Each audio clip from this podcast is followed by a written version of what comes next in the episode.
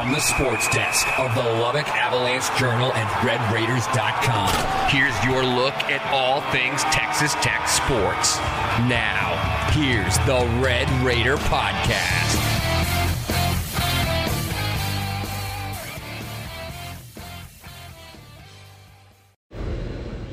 And hello, everyone. I'm Carlos Silva, the sports editor for the Lubbock Avalanche Journal, the newspaper here in Lubbock, Texas. And we are here at Texas Tech Media Days, and I've got Landon Peterson, offensive lineman for the Texas Tech football team. How are you doing, Landon? Good. How are you? Finding you, man. So uh, obviously, we're doing the Red Raider podcast here. Football is almost about to start. Today's reporting day. Tomorrow, obviously, is your all's first practice. I guess what's the mood for you? I mean, I'm excited, ready to get it, get the get, get back going with football and just doing getting out of the weight room. I mean, I love the weight room, but just, just playing football, strapping on the helmets is definitely like my highlight. So. Coach McGuire's obviously talked a lot about the local kids, getting them to stay here. What's it like to kind of play for Texas Tech, being so close to home? I mean, it's huge. I mean, being able to be just a couple hours away from Odessa and having my parents here constantly, and just being able to have that home vibe is, was huge. For you, what sold you on the double T, or have you always wanted to be at the double T? I've always have. Yeah, and, and I guess what when was that kind of I guess thought process for you when you're like, okay, I want to be at the double T, but then that thought process of okay, I have to work to get there to kind of earn that scholarship.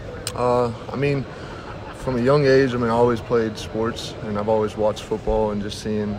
Um, a lot of my friends were fans of Texas Tech. I didn't Yeah. really. I played. I played soccer growing up. My dad's a college soccer coach. So Yeah. just being around soccer, that was kind of like my main.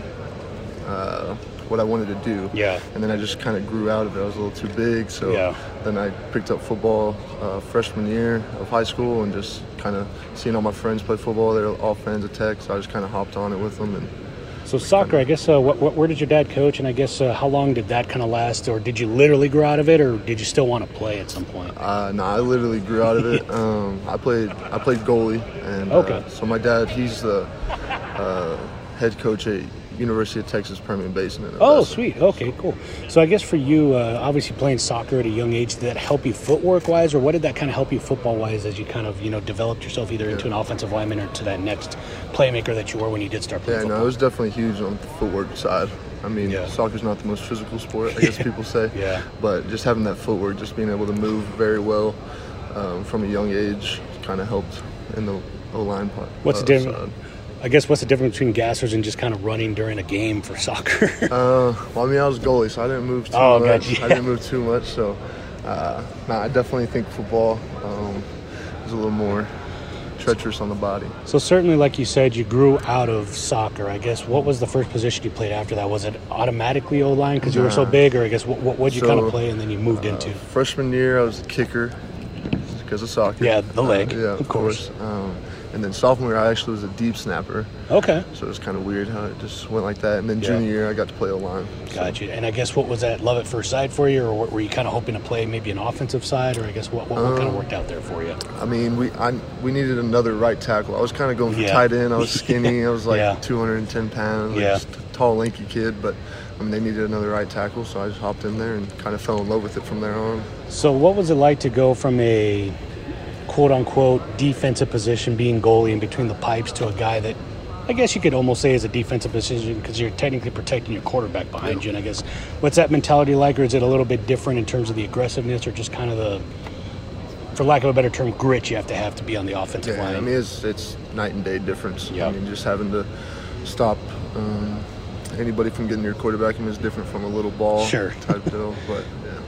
So we talked about your early years. Now we're going to kind of switch into the high school to Texas Tech. When you got that offer to go to Texas Tech and you finally did sign it, and you know you're going to Texas Tech, what was that feeling like? And now what's it like to potentially be a, a really good contributor for the team now? Um, I mean, it was huge coming out of high school. I mean, super excited. Yeah. And then um, getting here, I mean, it takes a lot of work. Yeah. Once you get here, and it's a, it's definitely not what you see. I mean, you see the stuff on Saturdays. Sure. There's a lot of stuff behind the scenes that I didn't realize. Sure. So growing into that and just realizing that there's a lot more that I need to do in order to help this team. Speaking of the behind the scenes, this will kind of go through quick, but obviously last year a lot of adversity for y'all, coaching change. Obviously you were able to get past it, win a bowl game. What's the momentum like, either behind the scenes or that you can kind of explain to maybe the outside the walls fan, if you will, in terms of like what the team is expecting this year, considering, at least from a lot of the teammates I've spoken to, you guys were very together, didn't have a lot of guys that kind of transferred out, if you will. And it seems like you guys are together, and it seems like Joey McGuire's really kind of built on the momentum of winning and kind of being off that uh, Liberty Bowl victory so far. Yeah, winning that. I mean, winning the Liberty Bowl was huge. I mean, it definitely, uh, it definitely sparked us a little bit, it got us going. But I mean, at the end of the day, that's not our end goal. Sure. Our end goal is obviously the Big 12 championship Sure. and national championship. So I mean, definitely helped us. But I feel like there's also a lot more that we expect from ourselves. So, I guess from your perspective, uh, what have you done to make yourself individually better to help the team or the offensive line? Um, I feel like open, opening up. Yeah. I mean, I feel like I was kind of a quiet guy. I didn't really talk much, and I've worked on it a little bit this offseason, being more of a, a leader. So. Who, who kind of helped you in that? Because I know obviously Joey McGuire, a very gregarious guy, a guy that likes to, you know, emote himself. I guess who, who kind of helped you, or did was that something you had to kind of bring out of yourself to be a little bit more open?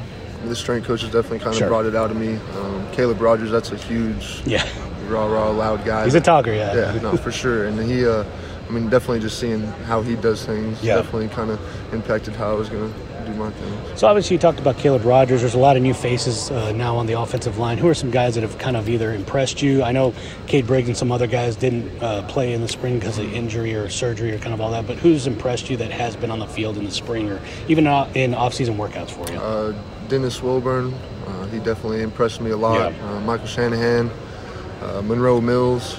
Um, I mean, they've definitely put in their work, and they're going to be so, to go. so I guess for you, obviously you've already alluded to it earlier. Big 12 championship is the goal for y'all. What do you feel you have to do from a game by game basis to ensure that you all one improve from a game by game basis, but number two, get closer to that ultimate goal of playing at AT&T Stadium later this year? Mean, we just got to be more of a team. We got to, Yeah. um, as the O line side, I mean, we just got to dominate up front. Yeah. I mean, just don't let, just be the best we can. Get you off on this one. I guess for you, we talked a lot about football. Obviously, you played soccer before. Your dad's a soccer coach. What do you do when football's not on the mind for you? Um, I hang out with my dog. I got a little Yeah. English bulldog that I hang out with. Um, What's Like- his name or her name? uh, Missy, I call her Big Mama. Oh, really? This little girl, yeah. Um, play golf a lot. Love Okay. golf, so it's kind of my go-to. Apparently, Behren Morton's a minus one or something like that. Can, can you confirm or deny that? I can, I can deny that for sure. Definitely, he's got a. Sure. Gotcha. Well, once again, that's Landon Peterson, offensive lineman for the Texas Tech football team. Appreciate uh, the time here, Landon, and uh, good luck to you all this fall. Yes, sir, thank you. Once again, you've been listening to another edition of the Red Raider podcast. I'm Carlos Silva, the sports editor at the Lubbock Avalanche Journal. Don't forget to follow us on Twitter at CM Silva Jr., at AJ underscore Don Williams, and then, of course, at Lubbock Online. And you can follow us at lubbockonline.com or read us in the newspaper each and every day. Thank you very much for listening. We'll talk to you soon.